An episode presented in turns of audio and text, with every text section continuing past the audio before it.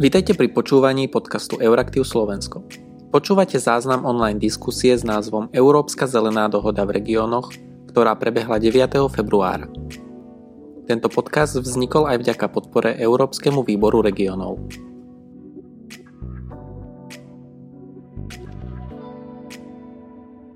Milí diváci, prajem vám príjemné popoludne a vítam vás na ďalšej diskusii portálu Euraktiv Slovensko, dnes na tému Európska zelená dohoda v regiónoch. Moje meno je Michal Hudec a som členom redakcie portálu Euraktiv. Dnes sa budem s mojimi hostiami a hostkou rozprávať, ako už z názvu diskusie trochu vyplýva o Európskej zelenej dohode, o tom, čo znamená pre samozprávy, čo môžu samozprávy urobiť pre jej naplnenie, o tom, čo im môže naopak priniesť, o možnostiach financovania z rôznych finančných nástrojov, aj o tom, ako by mala vyzerať e, spolupráca medzi samozprávami a štátom. E, prečo práve táto téma? Miestne a regionálne samozprávy v Európe zodpovedajú za jednu tretinu verejných uh, výdavkov a dve tretiny verejných investícií. Na ich pleciach tiež stojí 70% opatrení na zmiernenie zmeny klímy a 90% adaptačných opatrení.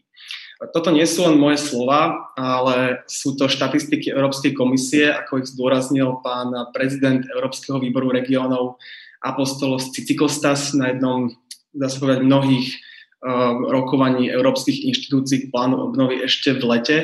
A z toho tak trochu vyplýva, že európske samozprávy budú pre naplnenie a implementáciu zelenej dohody a jednotlivých projektov kľúčové. Um, tá ich schopnosť a efektivita sa konec koncov ukazuje aj počas pandémie, keď, sú často, keď často môžu ísť nad rámec toho, čo robí štát a v niektorých prípadoch sa dá dokonca povedať, že sú uh, efektívnejšie. Som veľmi rád, že na túto tému so mnou dnes budú diskutovať vážení hostia. Dovolte mi ich už bez nejakých väčších slov predstaviť. Vítam medzi nami pána ministra životného prostredia Slovenskej republiky Jana Budaja. Pán Budaj, dobrý deň. Je tu s nami aj pán predseda Bratislavského samozprávneho kraja Juraj Droba. Dobrý deň, pán Droba. Dobrý. Pozvanie prijal aj e, vedúci prognostického ústavu Slovenskej akadémie vied, pán Richard Filčák. Dobrý deň. Dobrý deň, prajem. Máme tu aj senior konzultantku spoločnosti Ernst Young, pani Ľubicu Ragulovu. Dobrý deň. Dobrý deň. A napokon aj e, koordinátora pre energetickú transformáciu s priateľov Zeme CEPA, pána Jureja Melichara. Dobrý deň. Dobrý deň. Ďakujem za, že ste prijali pozvanie. Ešte predtým, ako sa dostaneme k samotnej diskusii, mi dovolte niekoľko slov k štruktúre a niekoľkým technickým veciam. Na diskusiu máme 90 minút, ideme naživo. Na úvod mám pre každého hostia pripravených niekoľko otázok. Zároveň ma veľmi teší, že sa budeme môcť oprieť aj o niečo konkrétne. Myslím tým štúdiu spoločnosti Ernst Young, ktorú odprezentuje pani Ragulová Ernst Young mapovali v rámci tejto štúdie tisíc projektov pre udržateľný plán obnovy a odolnosti pre Európu. A pani Ragulová teda dúfam povie niečo viac, niečo bližšie o tom, čo Ernst Young zistili v kontexte samozpráv, čo potrebujú, aké sú možno prekážky a, a podobne. Ehm, keďže diskusia má byť najmä o diskusii, tak sa dostane aj na vaše otázky, teda otázky z publika. Ehm, máte možnosť ich klásť cez funkcionalitu Q&A, ktorú máte v pravo dole na lište, ak sa nemýlim, v aplikácii Zoom. Ehm, diskusiu zároveň streamujeme aj na Facebooku. Veľmi vás prosím, aby ste otázky kladli skutočne iba cez tú funkcionalitu Q&A, tie, ktoré budú v komentároch na Facebooku, prípadne v čete, tie nebudeme brať do úvahy, aj pre nás je jednoduchšie, keď to je na jednom mieste. Toľko k úvodu a poďme na to. Pán Budaj, ja začnem s vami. V najbližších rokoch príde na Slovensko z rôznych finančných nástrojov, či už z plánu obnovy alebo z nového programového obdobia alebo v rámci nového programového obdobia čerpania eurofondov a iných finančných nástrojov pomerne veľké množstvo peňazí, ale zároveň to není neobmedzené množstvo peňazí. Ešte v tom dokumente Moderné a úspešné Slovensko, ktoré vypracovalo ministerstvo financí, tá hodnota alebo tá požiadavka na investičné požiadavky boli pomerne vysoké a nebude to stačiť. To znamená, že budem si musieť vyberať a budem musieť selektovať. Preto ma zaujíma vaša predstava tých projektov alebo povedzme, že prioritných oblastí, ktoré by sme mali v rámci naplňania cieľov zelenej dohody podporiť ako prvé, respektíve čo nás najviac páli, ako by som povedal.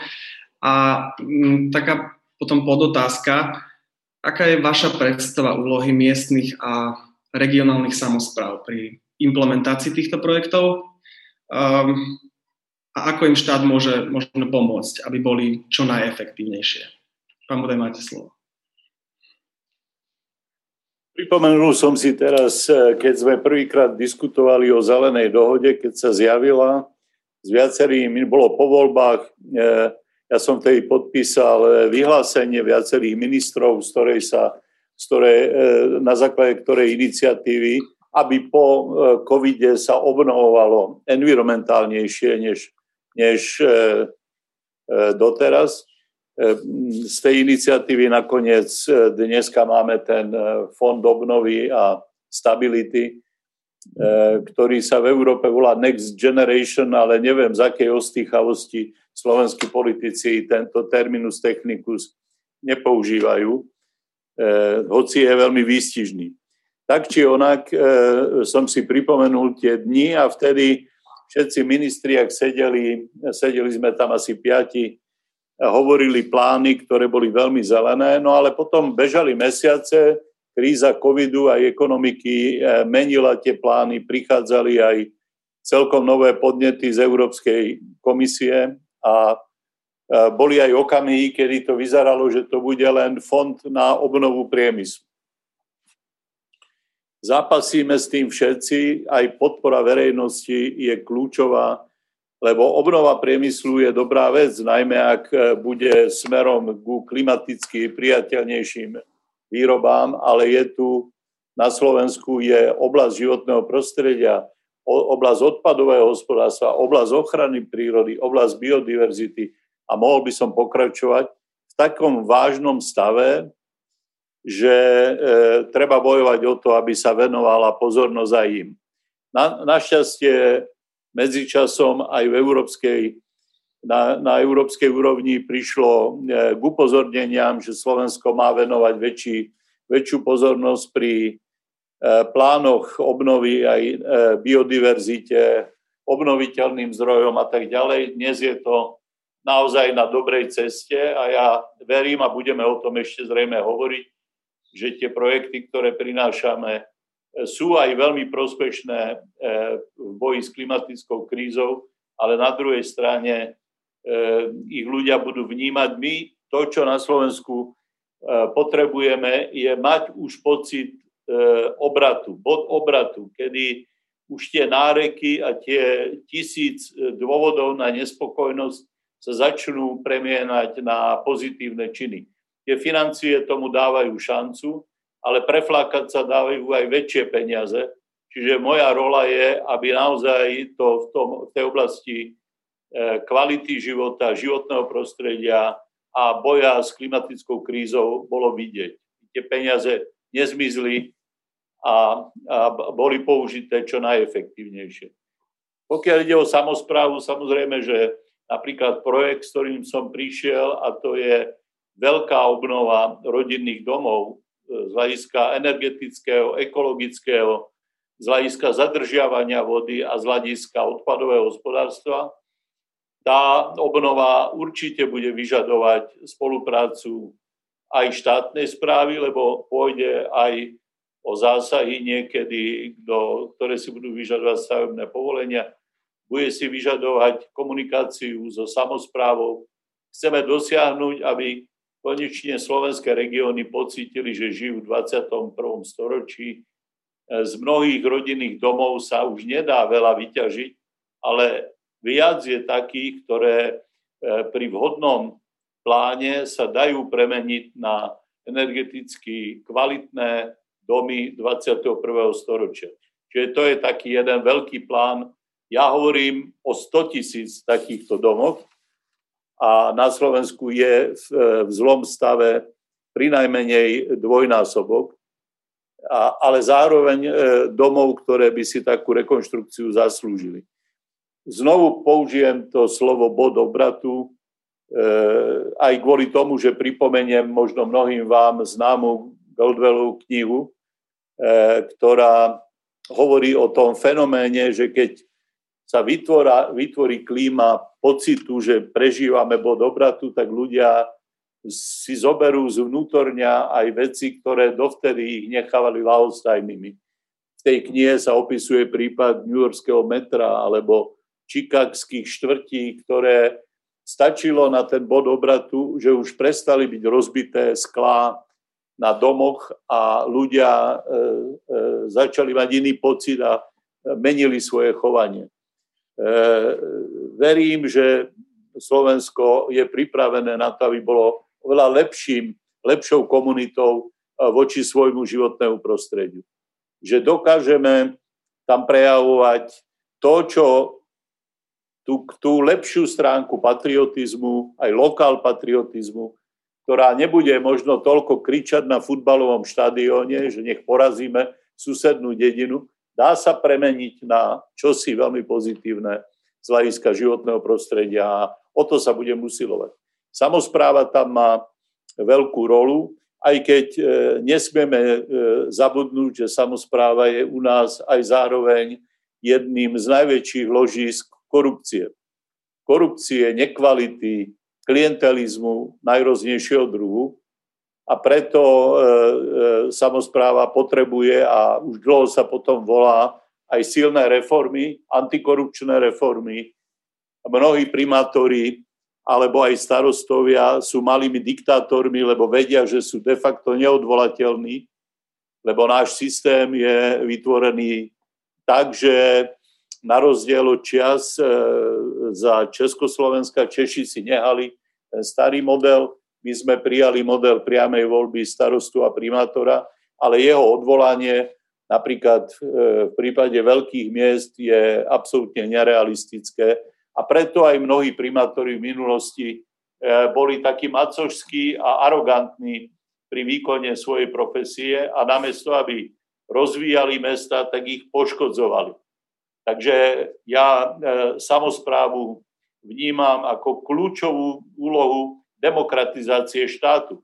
Ak sa nám už darí začať vymetať Augiašov chliev v najvyšších poschodiach, prokuratúra, súdy, policia, ja sa snažím v oblasti inšpekcie životného prostredia, aj tam bola korupcia na ministerstve a tak ďalej, tak e, rovnako, ale vo veľa masívnejšom rozsahu je tá výzva v samozpráve.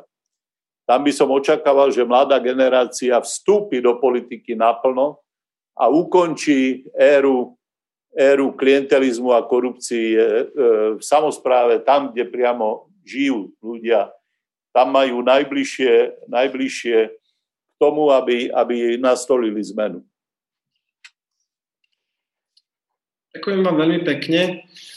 Načrtli ste teda tých tém viac než dosť, k viacerým sa ešte dostaneme. Ja by som na teraz ostal ale pri tých jednotlivých projektoch. Pani Ragulová, ja by som teraz rád dal slovo vám a u spomínanej štúdii.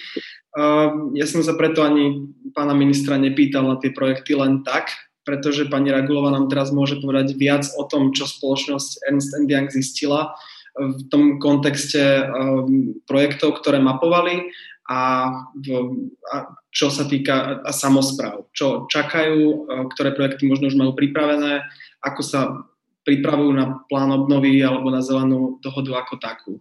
Pani Ragulova, prosím, máte slovo. Ďakujem veľmi pekne, takže dobrý deň všetkým a ďakujem za pozvanie do dnešnej diskusie. Ja si teda dovolím krátko odprezentovať tú spomínanú štúdiu a zároveň by ste ju teraz mali vidieť vlastne aj na monitore. Môžete mi, Michal, len potvrdiť, či to funguje? Funguje. Super. Uh, tak vlastne v stručnosti um, zastupujem spoločnosti EY. Um, venujeme sa vlastne okrem iného aj práve témam energetiky, témam udržateľnosti a ochrany klímy a životného prostredia. A tento projekt, o ktorom som teraz chcela stručne niečo povedať, bol vlastne spoločnou spoluprácou EY a Európskej nadácie pre klímu. Mapovali sme v podstate um, zelené projekty a investície naprieč celou Európou. Výstupom bol teda um, zoznam tisícky projektov, ktoré splňajú vlastne kritéria európskej taxonómie a zároveň aj sú súlade vlastne so stratégiou EÚ pre obehové hospodárstvo. A v podstate teraz by som povedala niečo stručne za Slovensko, keďže uh, ja som práve mala na starosti tú časť uh, Slovenska. Um, toto mapovanie vlastne prebiehalo v piatich oblastiach, ako tu môžete vidieť, uh, energetika, doprava, budovy, priemysel a využitie pôdy. Uh, ten cieľ bol v podstate presne ako keby možno niečo z toho, čo hovoril aj uh, pán minister predo mnou, práve tak ukázať trošku taký ten uh, bod zlomu, alebo teda poukázať na to, že tá ekonomická obnova po tejto pandémii um, môže byť zameraná práve aj na tú zelenú obnovu a okrem podpory ekonomiky a rozvoja ekonomiky vlastne rozvíjať aj tie klimatické ciele a pomáhať ich plniť. Takže ten, ten, ten hlavný, to hlavné ťažisko bolo v podstate nájsť projekty, ktoré už sú v nejakom pokročilom štádiu prípravy a sú realizovateľné v najbližších dvoch rokoch a Slovensko v podstate bolo pomerne dobre zastúpené. V tom zozname mali sme, myslím, druhá alebo tretia krajina s najviac projektami na počet obyvateľov. Ten celkový počet projektov, vidíte, tu je 44, a celková investičná potreba je 2,5 miliardy eur. Ja by som rada povedala, že ako na úrovni EÚ, tak um, aj na úrovni Slovenska toto predstavuje len zlomok tých uh, zelených projektov, ktoré sa pripravujú, keďže my sme na tento projekt mali asi um, asi necelé tri týždne uh, realizovať. Uh, snažili sme sa vlastne zbierať uh, tie informácie formou online dotazníka uh, prostredníctvom uh, teda prieskumu stratégií na národnej, regionálnej úrovni a potom aj vlastne kontaktovaním uh, či už zástupcov regionov a miest alebo rôznych združení a priemyslu a takisto štátnej verejnej správy. Takže bol to taký pomerne intenzívny uh, prieskum a vidíte tu potom vlastne na tej druhej strane vybrané projekty za jednotlivé sektory za Slovensko. Uh, tie čísla v zátvorke, tam som dala vlastne údaje za to, čo sa nám podarilo na tej regionálnej úrovni pozbierať.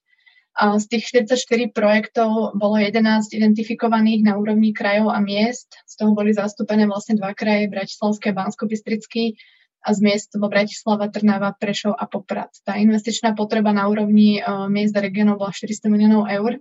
Um, my sme ale ako keby um, si všimli, že, tie, uh, že tá regionálna úroveň uh, sa tejto zelenej téme, zelenej transformácie venuje uh, celkom intenzívne.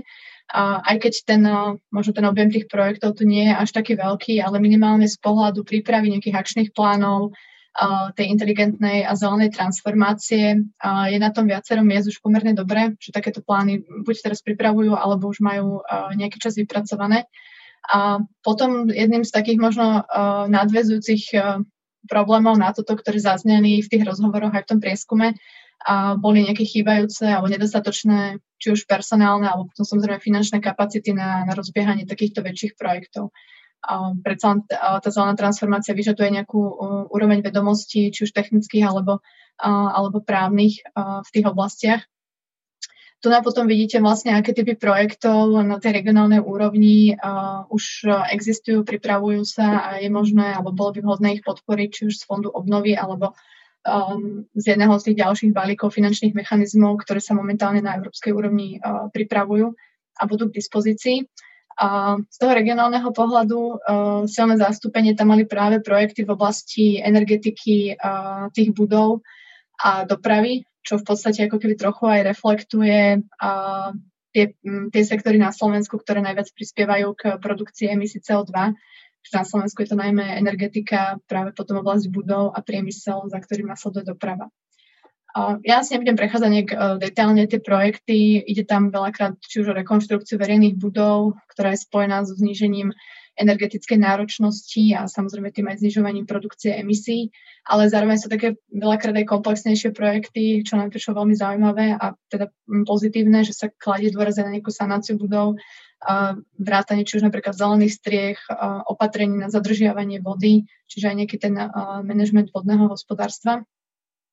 A e, zároveň bolo veľakrát spomínané, že mm, a tam bol práve tá oblasť, kde možno trochu chýbali tie financie, na nejaké, na nejaké rozšírenie tých tímov, pretože mm, tá obnova budov napríklad je dôležitá, zároveň ale dôležité sa pozrieť na to na úrovni miest a krajov, či naozaj všetky tie budovy, ktoré oni majú v správe, sú potrebné, či sa dajú nejak inak využiť, nejak transformovať. Napríklad v Banskej Bystrici tam, bol, tam tie projekty sa zameriavali aj na transformáciu tých budov na nejaké iné účely. Um, ale samozrejme, aby pointa je, aby potom tie financie neboli vynaložené na rekonstrukciu budov, ktoré sa neskôr zistí, že nemá proste, nemajú využitie. Um, takže ďalšou takou uh, veľkou oblasťou bola práve tá doprava uh, a hlavne teda modernizácia verejnej dopravy so zameraním na um, elektromobilitu, a teda nákup nejakých elektrických vozidel, rozširovanie tých vozových parkov, ale čo vnímame a čo je dôležité, je možno taký komplexnejší pohľad na tú transformáciu sektora dopravy, Um, a preto bolo dobre vidieť, že aj takéto projekty sú, kde sa rieši aj dopravný dispečing a integrovaná doprava, teda nejaké prepájanie autobusovej železničnej dopravy, aby, aby to malo zmysel. Bolo zároveň veľa projektov uh, budovania cyklotrás, uh, tie sa ale ako keby nedostali do toho výberu, tie neboli úplne, úplne tým zameraním, na čo sme sa pozerali, ale bolo fajn vidieť, že aj to, touto cestou sa už mesta a, a kraje vyberajú. Um, ten dopad možno covidu, ktorý sme my vlastne v tom uh, júni, júli minulý rok mapovali ako súčasť tohto projektu, uh, bol viditeľný a myslím si, že sa to zrejme len uh, potvrdí ešte silnejšie, najmä vo výpadku príjmov uh, dopravných podnikov, čo potom samozrejme uh, zrejme bude viesť, uh, aj to tak bolo pomenované, že to môže spôsobiť vlastne prehodnocovanie tých investičných zámerov na úrovni samozpráv a môže to potom nejakým spôsobom ovplyvniť realizáciu aj takýchto zelených projektov, ktoré potom môžu byť odsunuté práve kvôli chybajúcim financiám. A potom už len možno v krátkosti by som doplnila um, taký zoznam, alebo snažili sme sa urobiť taký jednoduchý sumár tých uh, najviac vnímaných, najčastejšie pomenovaných prekážok uh, toho rozvoja implementácie uh, nejakých zelených a nízkouhlíkových projektov na Slovensku. Oni sa tak prelínajú aj uh, veľakrát sú spoločné pre priemysel, ako aj pre tú, uh, pre tú verejnú správu. Uh, pričom jedným z tých hlavných boli práve tie administratívne procesy a ich zložitosť a dĺžka. Tu sa bavíme, alebo teda mám na mysli konkrétne procesy typu verejné obstarávanie, EIA, um, alebo napríklad samotné čerpanie európskych zdrojov. Zachytili sme, že tá EIA, tam sa pripravuje nejaká uh, novela, tak to myslím, že bude, uh, že bude fajn a bude to vnímané pozitívne. A ďalším takým podnetom bolo možno zaviesť alebo zvážiť zavedenie povinných princípov zeleného verejného obstarávania, čo by znamenalo potom samozrejme aj pre tú druhú stranu súkromného sektora nejaký impuls a venovať sa viac tým zeleným investíciám. A samotnou takou kategóriou na tej úrovni regiónov bolo taká potreba alebo možno výzva posilniť spoluprácu medzi jednotlivými úrovňami verejnej správy nejaká intenzívnejšia komunikácia, výmena informácií, takže verím, že možno aj táto diskusia k tomu trošku pomôže. A um, samozrejme, ako som spomínala, z toho prieskumu vyplynulo, že, že mesta a na Slovensku sa už týmto témam venujú, majú rôzne analýzy, majú pripravené projekty a je to ale veľakrát otázka dostupných možností financovania a, a samozrejme to nastavenie financovania je potom dôležité, hlavne z pohľadu, či a, sa tie finančné zdroje potom započítajú do verejného dlhu alebo nie. Ja by som možno ešte povedala, že tie projekty, ktoré sme vlastne mapovali, cieľom bolo vlastne odovzdať ten súhrný report zodpovedným vlastne zástupcom ministerstiev, ktorí pracujú na príprave plánu obnovy, takže s nimi boli vlastne tieto výsledky aj konzultované, boli mu odovzdané. A jedným z tých kritérií vlastne pri týchto projektoch bolo aj dopad na zamestnanosť a dopad na znižovanie CO2. Takže možno to taká informácia a toľko asi za mňa zatiaľ. Ďakujem. Ďakujem veľmi pekne. Vyplývajú mi z toho také dve strany, z toho, čo ste hovorili, že na jednej strane tu máme už nejaké pripravené projekty, čo je veľmi dobré. Hoci tých peňazí možno nie je neobmedzené množstvo, ako som spomínal, tak horšie bolo, keby sme nevedeli, čo s tými peniazmi robiť. Ale na druhej strane sú tu aj nejaké brzdy pre samozprávy, ktoré môžu tú efektivitu pri implementácii rôznych projektov alebo teda zelenej dohody ako takej um, zaprzdiť. Pán Droba, ja by som sa teraz spýtal vás, podobná otázka ako na pána ministra. Aká je vaša predstava, akorát z tej teda regionálnej alebo sam, stránky samozpráv, aká je vaša predstava úlohy samozpráv pri naplňaní cieľov zelenej dohody? A možno podotázka, že čo samozprávy od štátu potrebujú, aby vedeli jednotlivé projekty čo najlepšie implementovať, alebo ako si predstavujete vy spoluprácu medzi štátom a samozprávami? Máte slovo. Ďakujem veľmi pekne. E, v prvom rade chcem poďakovať pánovi ministrovi za povzbudivé slova. Ja si myslím, že tá očista verejného života nastáva. E, to isté sa deje aj v Bratislavskom samozprávnom kraji. Myslím si, že, že e, čím ďalej, tým viac starostov a primátorov je takých, že sú naozaj hrdými zastancami svojej mestskej časti alebo svojej obce alebo svojho mesta a e, idú robiť maximum preto, aby zveladili e, tú časť regiónu, ktorú majú zverenú do opatery na 4 roky. E, tiež chcem povedať, že sa teším z toho, že BSK sa zapojilo do prieskumu projektov, ktorý prezentovala pani Ragulová. Tá hlavná úloha je nájsť dohodu medzi štátom, samozprávou a ďalšími partnermi v území pri financovaní jednotlivých potrieb územia, a samozrejme, že potreby nášho územia Bratislavského kraja sú vo veľkej miere zelené. Ja pomenujem najprv hlavné problémy Bratislavského samozprávneho kraja. My ako metropolitný región máme svoje špecifika. Tým najväčším je vysoký príliv a rast počtu obyvateľov. S tým súvisí aj to, že registrovaní, neregistrovaní, odvádzajúci dane, neodvádzajúci dane E, ďalej, vysoká koncentrácia ľudských a hospodárskych činností, ktorá e, má veľmi neblahý dopad na e, životné prostredie. Ďalej doprava. Myslím si, že máme priveľa individuálnej automobilovej dopravy, ktorá je, teda celková automobilová doprava je najväčším single biggest polluter, čiže najväčším znečisťovateľom životného prostredia Ďalej energetika, hovoríme hlavne o teplárniach, elektrárniach, na našom území hlavne teda teplárne. Tam je veľmi rozsiahlý e, investičný dlh e, na modernizáciu, na zefektívnenie tých prevádzok. E, čo sa týka priemyslu, tak máme tu prevádzky podnikov, ktoré vo veľkej miere prispievajú k znečisteniu ovzdušia. Ďalej odpadové hospodárstvo.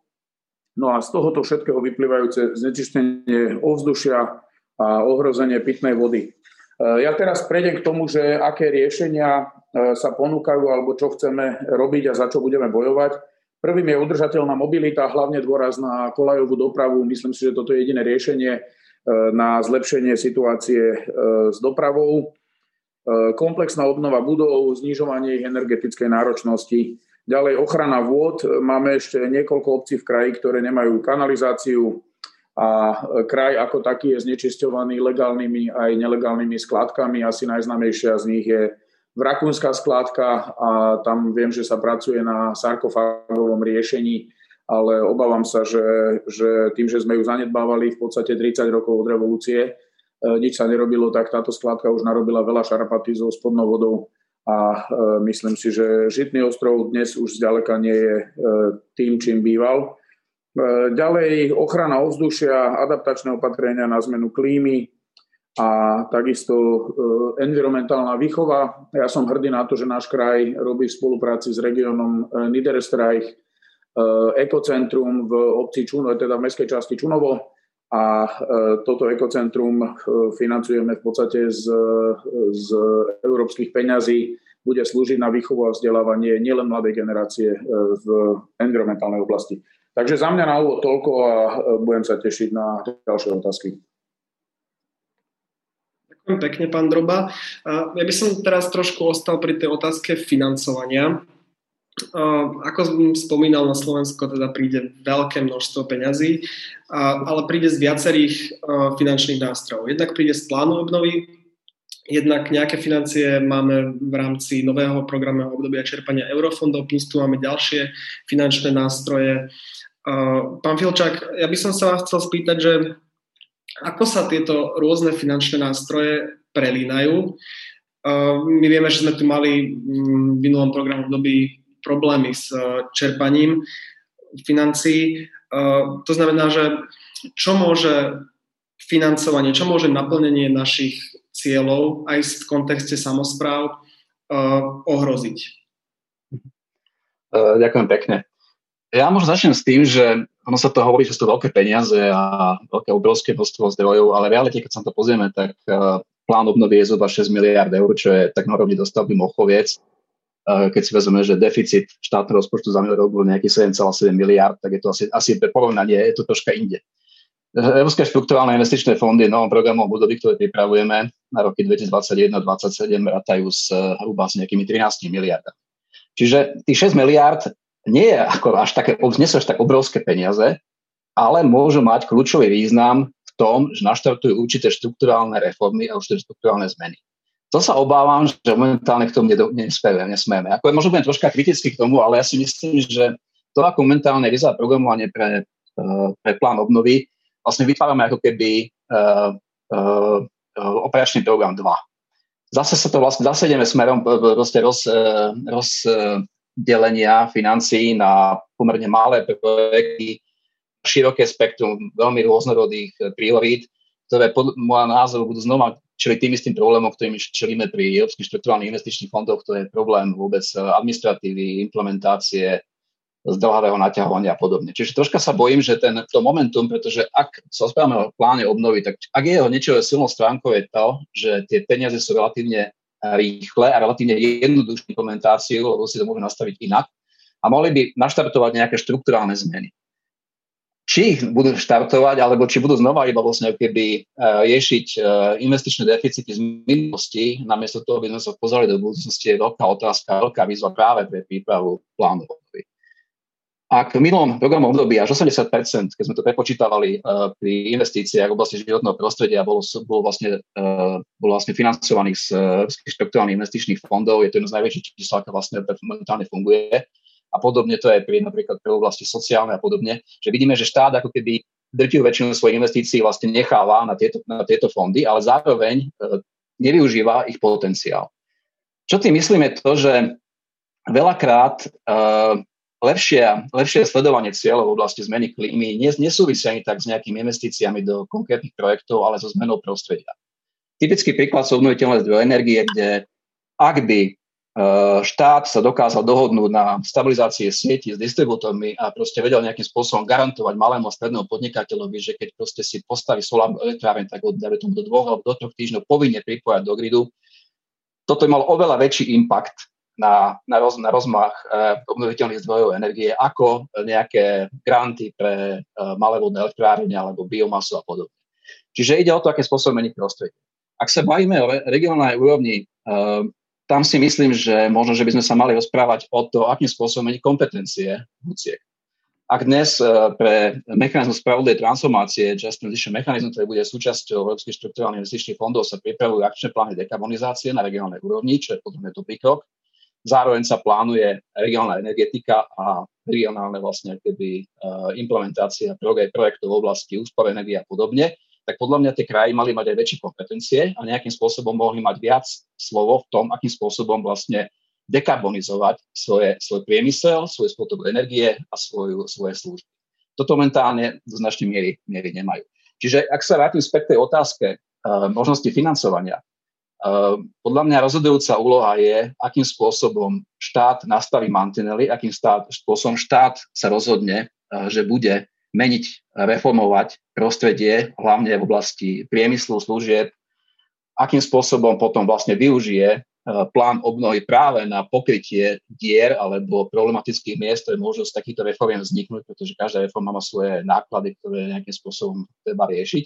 Toto je bola podľa mňa hlavná pridaná hodnota toho, aby sme sa, ne, aby sme sa dostali na trajektóriu, že sa budeme vedieť pozrieť na, na plán, na cieľe roku 2050 uhlíkovej neutrality. Ak, ak, pôjdem, ak pôjdeme takýmto spôsobom, ako my ideme teraz, tak sa obávam, že k tej uhlíkovej neutralite sa dopracujeme aj za 100 rokov. Keď sa pozrieme na všetky vlastne plánované opatrenia do roku 2030 a s nejakým výhľadmi na ďalšie obdobie, navážajú práve na to, že jednoducho nevieme, nevieme zreformovať kľúčové sektory, nevieme zreformovať, nevieme zreformovať e, systém, akým spôsobom vlastne to prostredie môže na dekarbonizácii, dekarbonizácii prispieť.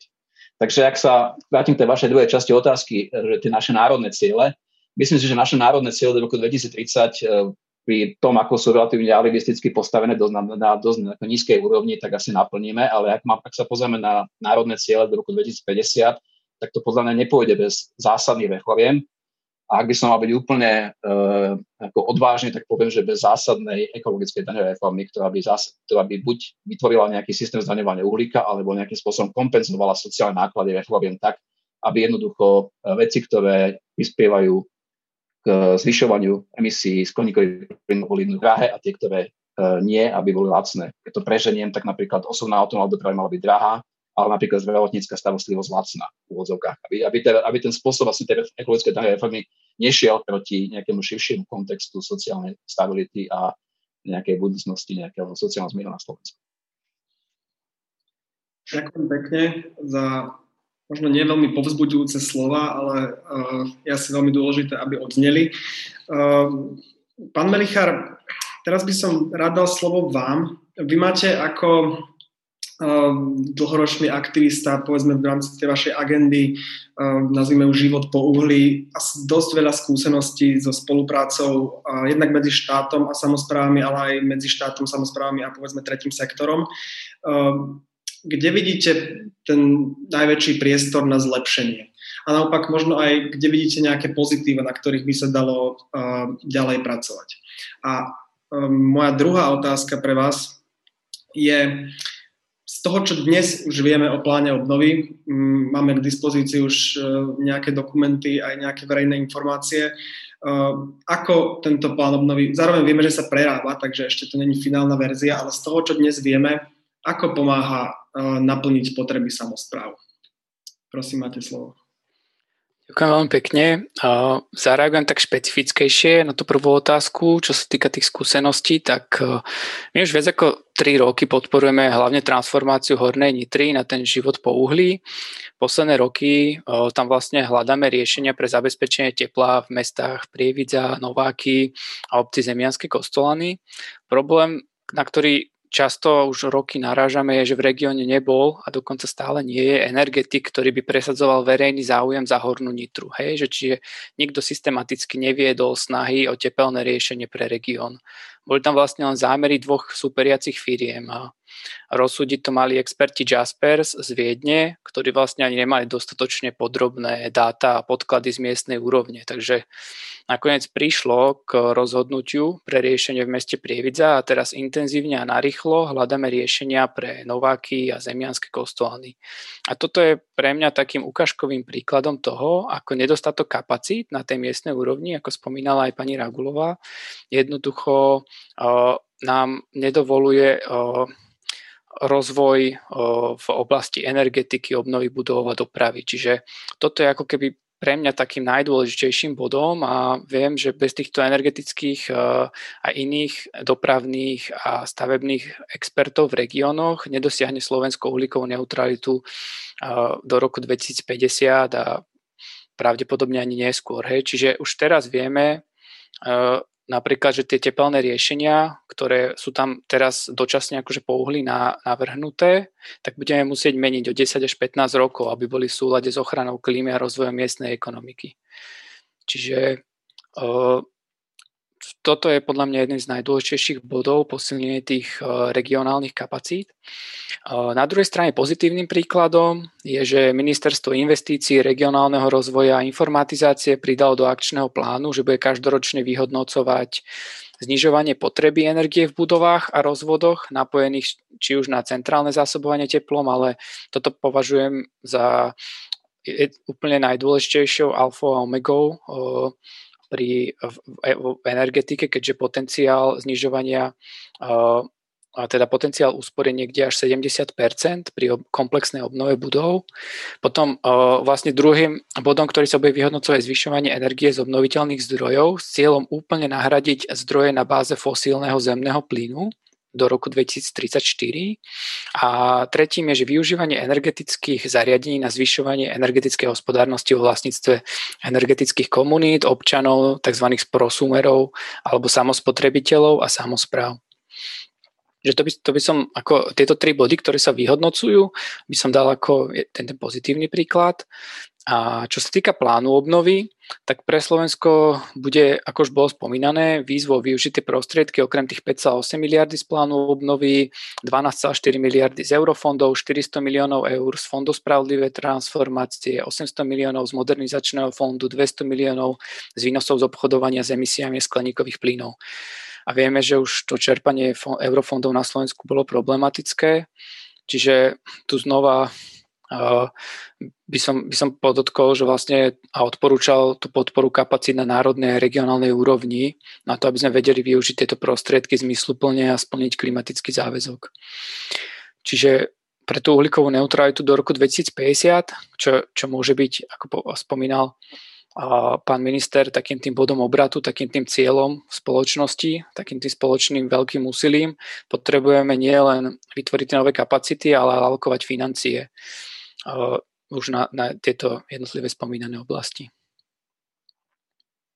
Ďakujem, pán Melichar, vy ste mi trošku ušetrili prácu s tým, že ste spomenuli, koľko financií presne príde z uh, tých rôznych finančných nástrojov. Uh, odznelo tu toho pomerne dosť. Ja by som vám všetkým uh, teraz dal rád priestor na reakciu na to, čo teda zaznelo. A môžeme ísť v takom poradí, v akom sme začínali, pán minister. Ak chcete reagovať, môžete.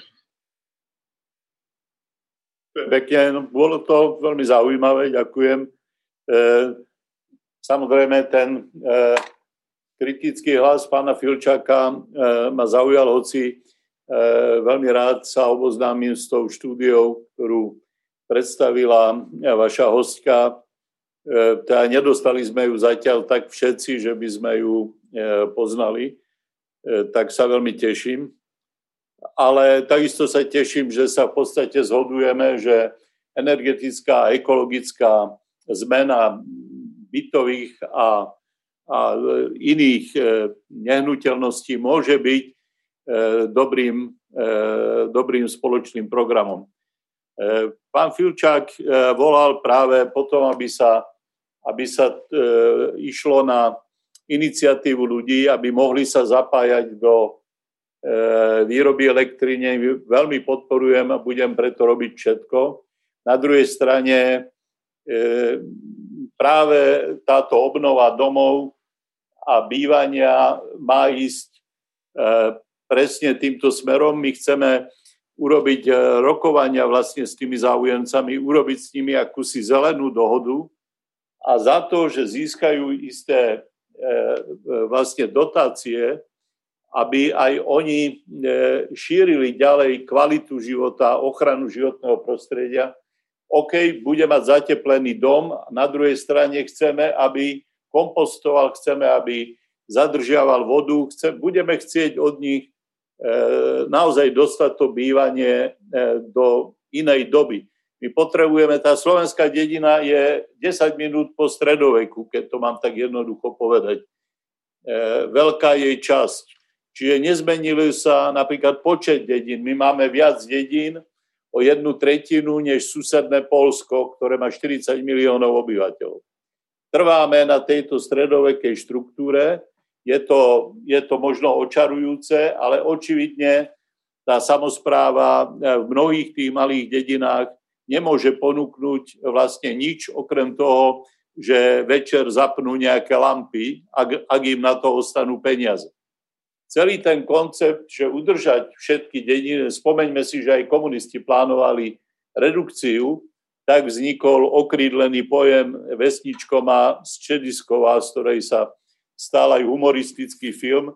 Chceli vytvoriť strediskové obce, lebo si uvedomovali, že táto rozdrobenosť štruktúry je nad sily akéhokoľvek bohatého štátu a ako som už spomenul, sú tam aj tie choroby, ktoré prišli v 90. rokoch, korupcia, rodinkárstvo, zneužívanie funkcie. Celú tú oblasť si treba položiť na stôl a e, hovoriť o nej ako o súčasti štátu.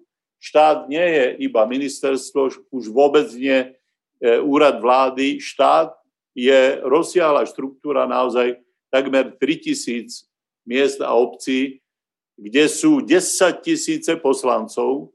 Žiaden štát nemá hlavné mesto, ktoré má 400 poslancov, my máme viac poslancov len v Bratislave, než majú tie najväčšie mesta. A keď ideme smerom na východ, no tak keď Bratislava má 17 mestských častí, tak Košice majú 22. Vždy hovorím vám, že škoda, že už nemáme Užgorod, lebo mal by 40. Keby sa ukázalo, že každý, každá rodina bude mať svojho poslanca a svoju mestskú časť. No proste trpíme necnosťami mladého štátu a k tým necnostiam patrí aj táto obrovské zmnoženie správy štátu. Tak o župách a o reforme v župnom systéme, keď tu máme pána Župana, sa už hovorilo a ja som rád, že on sa prihlásil k tej, aj k tej antikorupčnej revolúcii, lebo práve župné voľby, ktorých on sa stal županom, eh, boli zlomom eh, na Slovensku.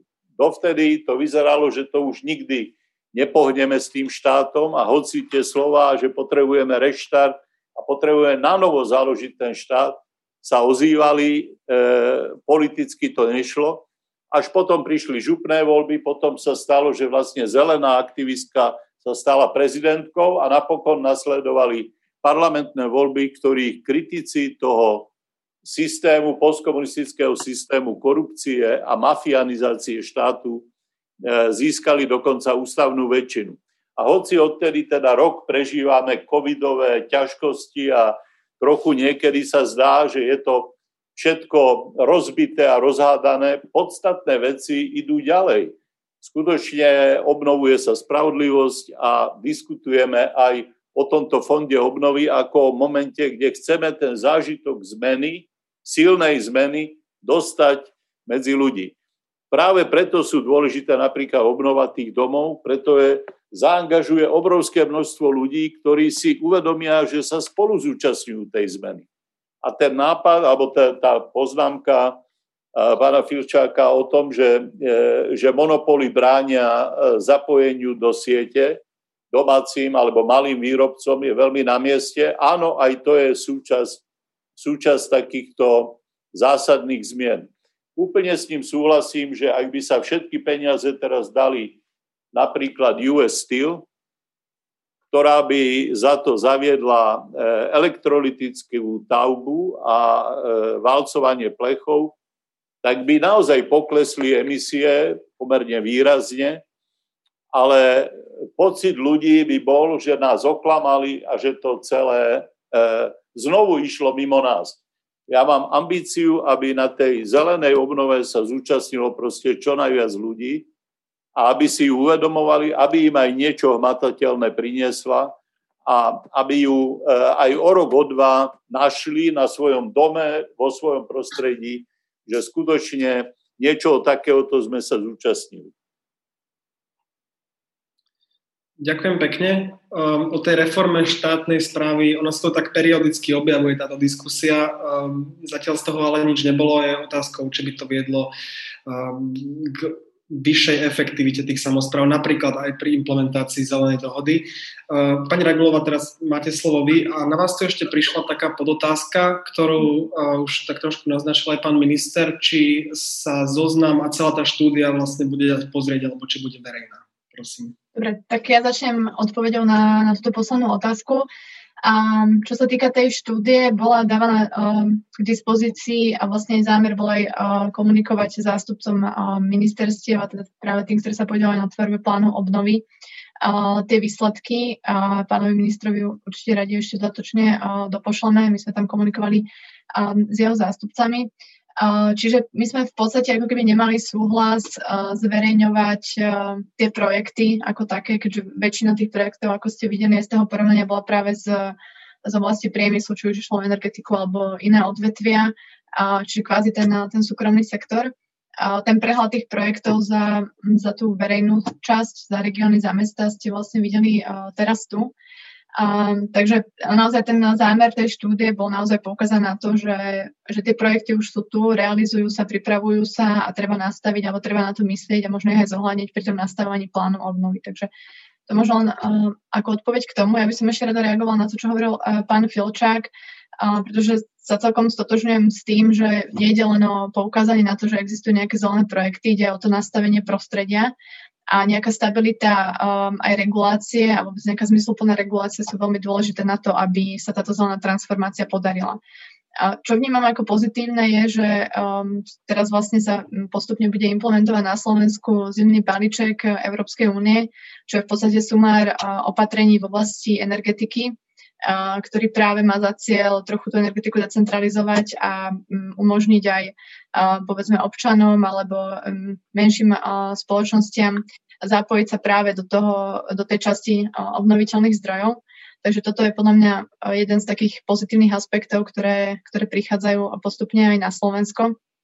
A tá, takéto ozelenenie a, tej energetiky z pohľadu a, domácnosti alebo menších firiem môže um, práve táto nová legislatíva tomu pomôcť. Ale určite súhlasím, že nie je to len o tom poukázať na to, že existujú nejaké jednotlivé projekty, ale pozerať sa aj na to, ako vieme nastaviť celé to prostredie tak, aby fungovalo. Ďakujem vám pekne. Pán Droba, môžete reagovať. Ja chcem poďakovať pánovi ministrovi. Áno, má pravdu v tom, že tie župné voľby 2017 boli takými pr- prvými lastovičkami toho, že zmena je možná a že vláda Smeru a e, rôznych klónov e, po 12 alebo po 10, po 12 prerušených rokoch e, skončí. Takže tá naozaj nastal potom lavinovitý efekt a podarilo sa, myslím, že v piatich alebo šiestich krajoch vytlačiť e, tých dlho zabetonovaných e, takých tých HZDS, ešte smer e, županov. A je to aj vidieť teraz na spolupráci žup, lebo mnoho lepšie sa nám spolu sedí, ešte aj taký tí progresívnejší, dajme tomu Baška Strenčina, hoci je bývalý smerak, tak je veľmi dobre sa s ním spolupracuje a musím pochváliť tú spoluprácu u 8 županov. Myslím si, že že aj napriek rôznym drobným rozdielom si rozumieme a vieme ťahať za jeden koniec povrazu. Toto je strašne dôležité.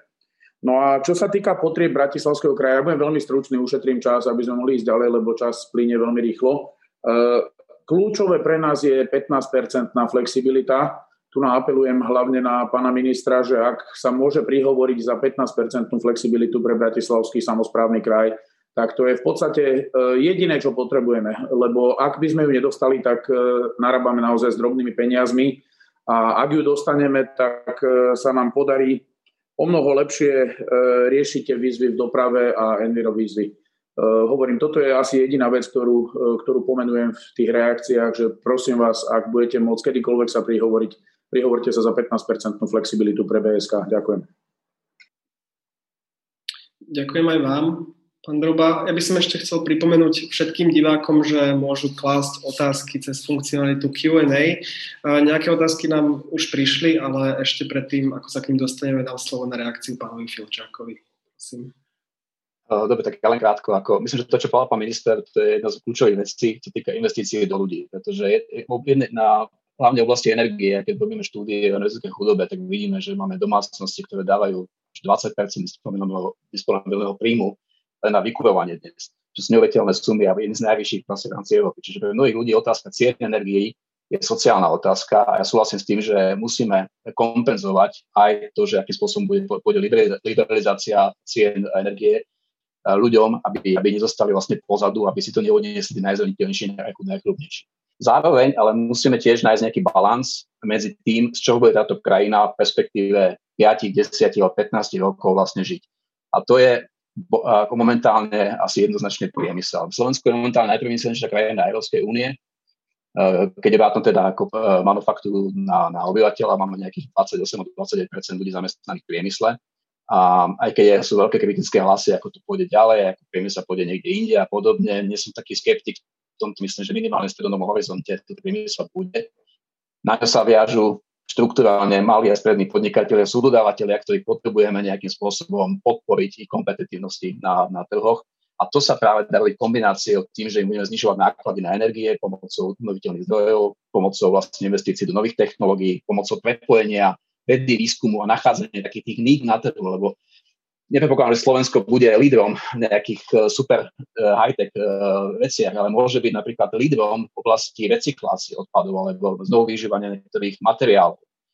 A tu práve, keď sa bavím o regionálnej úrovni, práve vytváranie nejakých regionálnych schém obehového hospodárstva, kde tie samozprávy alebo štát alebo spolupráci s LCčkami môže vstupovať do toho, aby vytváral kedy kolobeh. Máme veľmi dobré prípady z Dánska, kde vlastne dánske samozprávy dokážu vlastne koordinovane pomáhať priemyslu, aby proste rozkvital v určitých oblastiach a pomáhal si navzájom. Máme príklady, ako je Rakúsko alebo Nemecko, kde samozprávy využívajú investujú sami do obnoviteľných zdrojov energie a, tých, a z toho, čo zarobia vlastne na tomto trhu, tak z toho potom uh, subvenciujú knižnice alebo pomoc uh, odkázaným ľuďom vo svojich, vo svojich, vo svojich lokalitách, svojich samozprávach. Čiže tých receptov tu je veľa a podľa mňa dôležitý krok je nájsť nejaký balans medzi tým, že chceme teda pomôcť ľuďom, chceme proste pomôcť ľuďom, hlavne ktorí sú v zraniteľných skupinách, ale zároveň potrebujeme strategicky uh, rozmýšľať, akým spôsobom udržať ekonomiku Slovenskej republiky kompatibilnú s tým, čo sú vlastne požiadavky, akým spôsobom pomáhať podnikateľom, aby mohli vytvárať pracovné miesta aby boli vlastne udržateľné na tomto práce. Ďakujem vám veľmi pekne. Pán Melichár, ak chcete, kľudne môžete reagovať na to, čo tu zaznelo. A ešte mám na vás jednu otázku, ktorá prišla, že by ste to mohli tak spojiť o tom, čo ste už tak trošku spomínali, o regionálnych centrách udržateľnej energetiky. A prišla tu na vás otázka, vy ste to možno trošku rozvili vo svetle zelenej dohody a možno aj súčasnej diskusie okolo nej o naplňaní cieľov a podobne. Máte slovo, prosím. Ďakujem veľmi pekne. Uh, tie kapacity pre uh, vlastne uh, implementáciu v Európskej zelenej dohody aj na regionálnej úrovni vlastne vnímame ako kľúčové a tak ako prichádzajú nové požiadavky, či už napríklad na energetickú hospodárnosť budov, tak práve tieto regionálne centra udržateľnej energetiky môžu a pevne veríme, že budú napomáhať regiónom, rôznym strategicko plánovacím regiónom a územiam mestského rozvoja na to, aby vlastne sa popasovali s tým, že tie budovy musia obnoviť komplexne a môžu vlastne naozaj ušetriť až tých 70 energie, ako vidíme napríklad pri obnove uh, strednej priemyselnej školy v Trenčine, kde šetria 50 tisíc eur ročne uh, tým, že obnovili uh, túto školu a do štandardu A0, teda do pasívneho štandardu. A taktiež podstate cieľom je využiť tie kapacity na to, aby E, samozprávy neboli len radármi e, na financie, ak napríklad e, je otvorená výzva na obnoviteľné zdroje energie, aby, aby sa nenakúpili kotle, ktoré budú dimenzované na súčasnú nadspotrebu a na súčasné plýtvanie, ale aby sa najprv vlastne komplexne obnovili budovy a až následne sa, sa hľadali tie tepelné riešenia, ktoré sú, ktoré sú optimálne. Čiže aby, aby vlastne nedochádzalo k tomu, že dokonca ešte možno na ďalších 5 rokov tá podpora zablokuje tú ako keby nejaké ďalšie zmysluplnejšie riešenie a z tej európskej úrovne bude prichádzať čoraz viac legislatívy, ktorá bude zameraná aj na obnoviteľné zdroje, aj na uh, energetickú hospodárnosť budov. A uh, na národnej úrovni uh, sa to pretavuje postupne do zákonov, na tej regionálnej to potrebujeme pretávať do zmysluplných projektov, ktoré ale budú v súlade s tým, že o 30 rokov Slovensko potrebuje dosiahnuť uhlíkovú neutralitu. Čiže ak to napríklad uh, nadviažem na pána predsedu kraja, pána Drobu, že uh, povedzme v Bratislave teplárenstvo alebo aj inde, uh, po celom Slovensku teraz vidíme, že vlastne sa komunikuje, že je na pláne rýchly prechod z uhlia na biomasu, zemný plyn, prípadne niekde dokonca aj na spalovanie odpadov. Čiže tam tam je skôr dôležité, aby my sme sa pozreli na to, aké sú skúsenosti z západnej Európy so systémami centrálneho zásobovania tepla nie už druhej, tretej generácie, ale štvrtej, piatej generácie, kde už je znížená teplota v systéme, výhradné využívanie obnoviteľných zdrojov, sezónne uskladnenie tepla napríklad a, skôr zameranie sa na technológie slnečnej a geotermálnej energie, aby nám neodchádzali peniaze z regiónov. Napríklad len v roku 2019 odišlo zo Slovenska 1700 miliónov eur za nákup fosílneho zemného plynu z zahraničia. Keď si vezmete, že 6 milió- 5800 miliónov eur je vlastne financie plánu obnovy a odolnosti a len 1,7 miliardy nám každoročne odchádza za nákup fosílneho plynu do zahraničia, tak sú to naozaj veľmi veľké peniaze. Nedávno robili uh, aj iné mimovládne organizácie uh, takú štúdiu, kde pozrieť sa napríklad, že za 100 miliónov eur, ak by sa zateplili domy, tak sa dá ušetriť toľko energie, koľko vyrobí elektráre Nováky. Čiže namiesto toho, aby sa vyrobila tá energia s environmentálnymi dopadmi, za 100 miliónov eur sa dá obnovou budov ušetriť také isté množstvo energie. Čiže na tieto nástrahy podľa mňa treba dať pozor. A ešte si dovolím také možno dve dve, na dve veci upozorniť, že vlastne v tom pláne obnovia odolnosti, aspoň v tej uniknutej verzii, bola aj podpora pre individuálnu automobilovú dopravu a cestnú nákladnú dopravu a to si myslím, že je veľmi nevhodné, aby na to išli granty. Existujú rôzne vhodné úvery, napríklad z Európskej investičnej banky a podobne.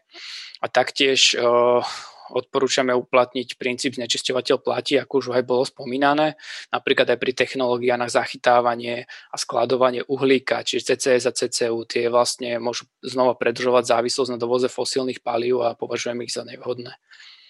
Čiže to sú také body, ktoré by som rád podotkol. Ďakujem. Ďakujem, pán Melichar. Um, Dostávame sa k otázkam od divákov. Zároveň upozorňujem, že sa dostávame do poslednej polhodinky našej diskusie.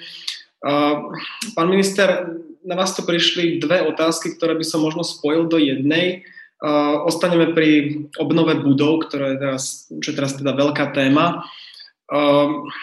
My vieme, že samozprávy potrebujú, vy ste už spomínali teda obnovu niektorých rodinných budov, ale zároveň samozprávy potrebujú obnoviť aj verejné budovy. A mm, Ministerstvo životného prostredia skrz Envirofond na to vyhlásilo výzvu, ktorá, ktorú ale niektoré samozprávy kritizovali. A tu sa zároveň dostávame možno k, k komplikovanosti a ku komplikovanému nastaveniu verejného obstarávania, ktoré môže brzdiť um, implementáciu niektorých projektov. Um, Chystá sa v tejto oblasti nejaká zmena k lepšiemu, alebo ako to vnímate, pán minister? Prosím. Predsa ešte dve poznámky k tej diskusii. Často sa tu hovorí o roli samozprávy. Jedna, jedna z vecí, už som spomenul, že samozpráva má pred sebou významnú očistu a tá sa nemôže udiať iba tým, že raz za 4 roky ľudia odmietnú to, čo mali dovtedy, lebo oni ho nevedia účinne kontrolovať v priebehu, v priebehu volebného obdobia, lebo primátori a starostovia sú de facto neodvolateľní.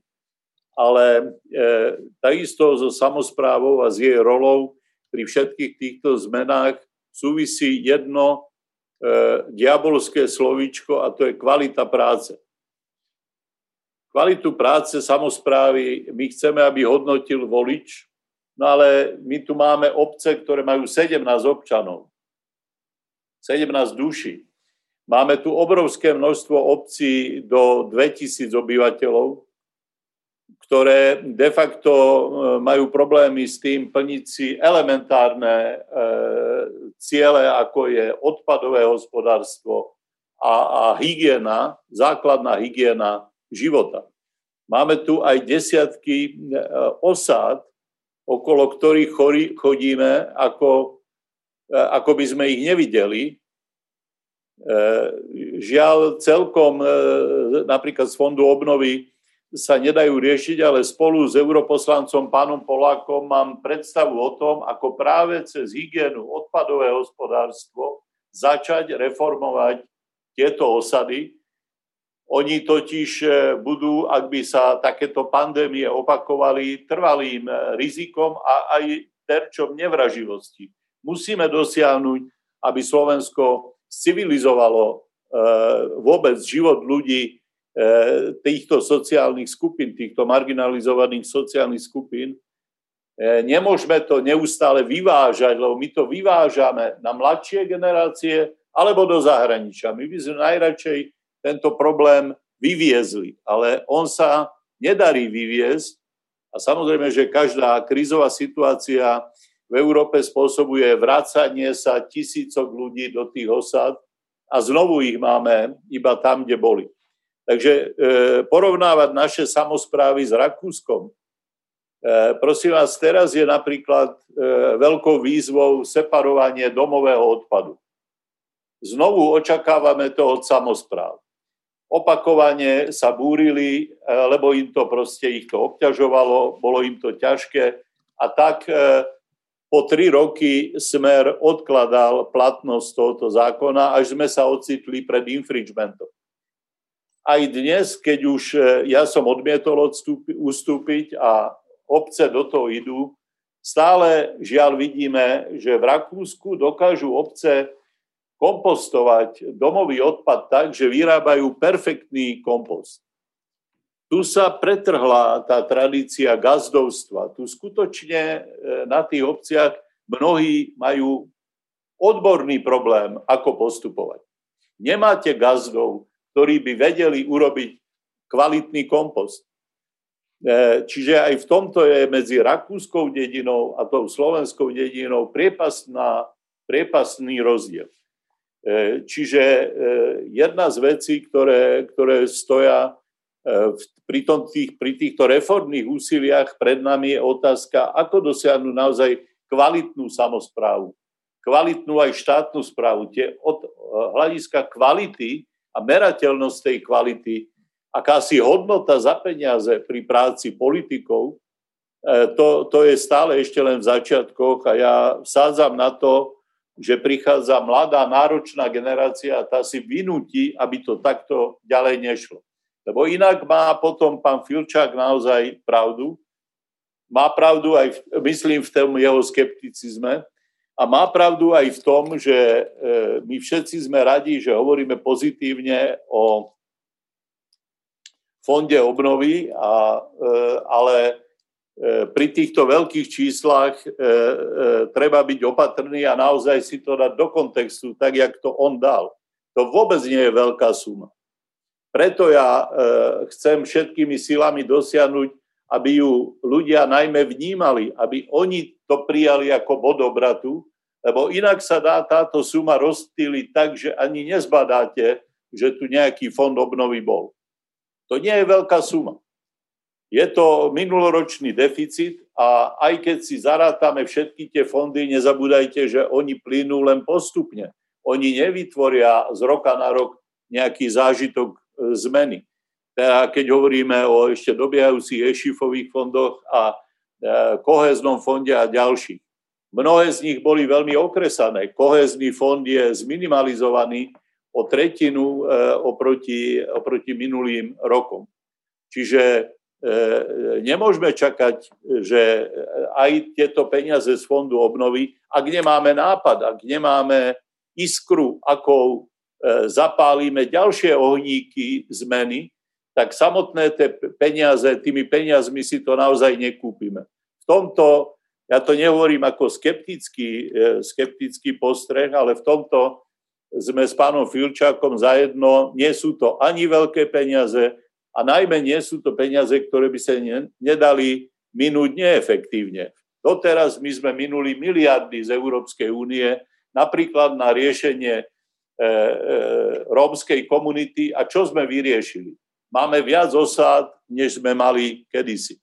Čiže peniaze sa dajú míňať všelijak a je najvyšší čas, aby, aby sa dosiahol ten bod obratu, že sa politika robí kvalitnejšie a prináša tú hodnotu, ktorá za tie peniaze je hodná. Ďakujem veľmi pekne. Opäť ste načrtli viac tém.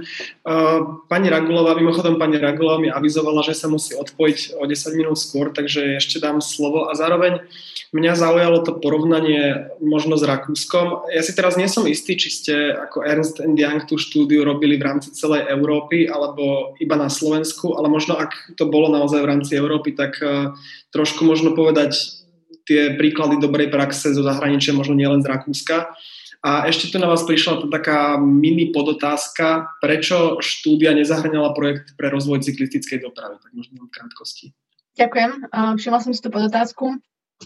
Nebolo to z dôvodu toho, že um, rozvoj cyklistickej dopravy by nebol dôležitý ako súčasť uh, kategórie doprava pre znižovanie um, emisí. Išlo skôr o to, že tam boli um, tie kritéria nastavené tak, že projekty musí byť realizovateľné do dvoch rokov a nám sa nepodarilo identifikovať um, za ten čas, ktorý sme na ten prieskum mali, um, identifikovať takéto projekty, ktoré už by boli v takom štádiu pripravenosti, uh, čo neznamená, že samozrejme také projekty neexistujú. A uh, zároveň by som chcela povedať, že tie, uh, to, že sa nejaké projekty do tohto zoznamu, ktorý sme robili, nedostali, tak to neznamená, že teraz nebudú mať nárok na nejaké financovanie, na nejakú podporu alebo niečo také ten eh, zoznam bol naozaj, uh, mal za cieľ ukázať, že proste aké, aké typy zelených projektov v akých sektoroch približne v Európe a na Slovensku sa realizujú. Takže je to skôr taký indikatívny zoznam, možno to by som k tomu ešte doplnila. Čo sa týka, áno, tá štúdia bola robená na, na celoeurópskej úrovni, boli tam, napríklad keď sa bavíme teraz o tej doprave, tak najviac projektov bolo práve, myslím, za sektor energetiky a dopravy, a, takže to boli sektory, ktoré sa výrazne a, venujú zrejme na tej európskej úrovni a, tej zelenej obnove, alebo kde tá zelená obnova sa momentálne výrazne rieši. A, čo sa týka m, toho sektoru dopravy, tam bolo práve najviac projektov za celú Európu identifikovaných v oblasti verejnej dopravy. To bolo vlastne takmer 94 projektov a takmer 77% vlastne nejakej investičnej potreby v rámci uh, dopravy na európskej úrovni. Uh, zahrňalo to väčšinou projekty uh, elektrifikácie električkových tratí, nové linky metra, a prípadne um, elektrická doprava, uh, mestská elektrická doprava, ako som spomínala vlastne v rámci Slovenska, že sa takéto projekty plánujú. Takže toto možno taký príklad, uh, príklad za, Sloven- teda za, za Európu v rámci dopravy.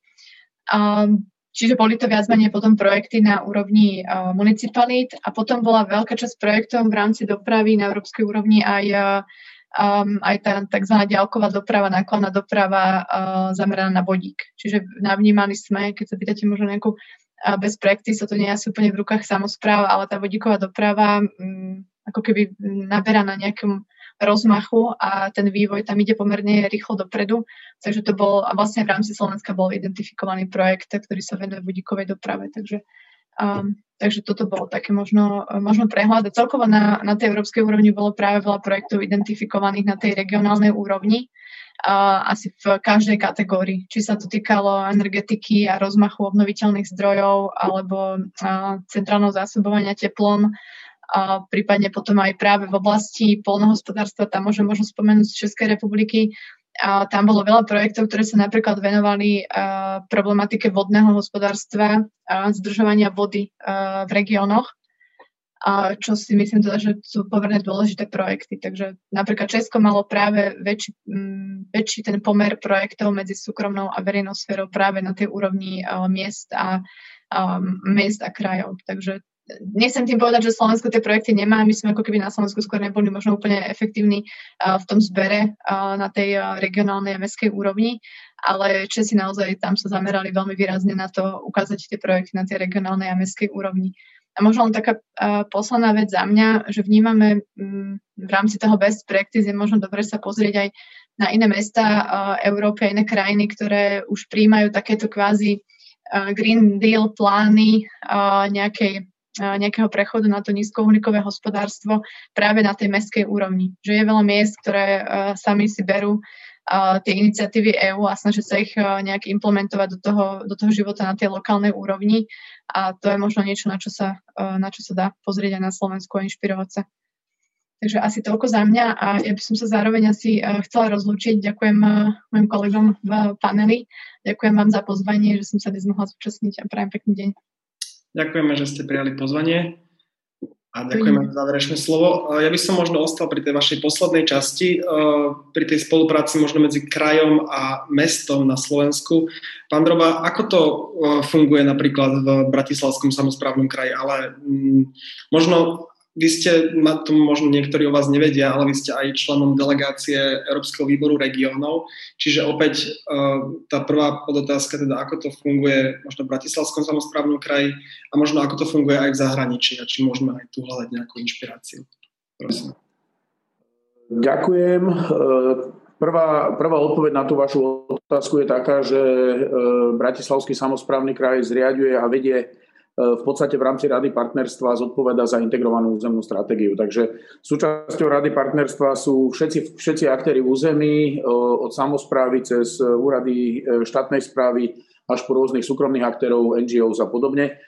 Z okolností práve zajtra zasadáme, takže to je taká milá náhoda celkom. Jedným z hlavných cieľov Rady partnerstva je prejsť z tzv. dopytového systému na zásobník projektov kraja, na ktorom bude všeobecná zhoda, tak aby aj starostovia vedeli, že ktoré projekty sa najbližších 7 rokov budú realizovať, ktoré sa nebudú realizovať. Nedostatkom dopytového systému z nášho pohľadu je to, že v podstate často vyhrávajú potom projekty, ktoré sú dobre napísané, ale nemusia byť najúžitočnejšie pre kraj. Takže toto je taká zásadná, zásadná vec, na ktorú sa snažíme reflektovať. Čo sa týka spolupráce s mestom, tak e, ono, ono je to rôzne od kraja ku kraju, konkrétne v Bratislavskom kraji e, si myslím, že tá spolupráca je nadštandardne dobrá. A je to asi prvýkrát, kedy si župa a mesto nerobia navzájom naprieky, ale naopak e, pomáhame si, snažíme sa Ehm, hlavne napríklad teraz, čo ma tak napadá z posledných, e, z posledných období, je pomoc pri rekonštrukcii električkovej trasy Karloveskej radiály. Tam sme v rekordných e, termínoch pomáhali magistrátu, aby dostali povolenia, aby mohli dať trasu do predčasného užívania. Naopak magistrát nám veľmi vychádza v ústretí pri rozvoji veľkého pozemku, e, z ktorého bude športový areál na konci Petržalky. Máme niekoľko takých konkrétnych spoluprác, kde si fakt ideme po ruke a nadštandardne si pomáhame, za čo aj chcem poďakovať primátorovi, myslím si, že to vníma rovnako a e, tak sa aj celkom tešíme z toho, že sme konečne e, kraj a e, mesto našli spoločnú reč, takže toto môžem pochváliť. No a ďalej ešte, ak sú nejaké ďalšie otázky, tak som pripravený odpovedať. Mám pripravené ešte potom zoznam veci, ktoré chystáme na najbližšie obdobie, tak neviem, či ho poviem teraz, alebo počkám na ďalšie kolo. môžete ešte na to posledné kolo a potom ešte vám dám priestor na nejaké záverečné. Dobre.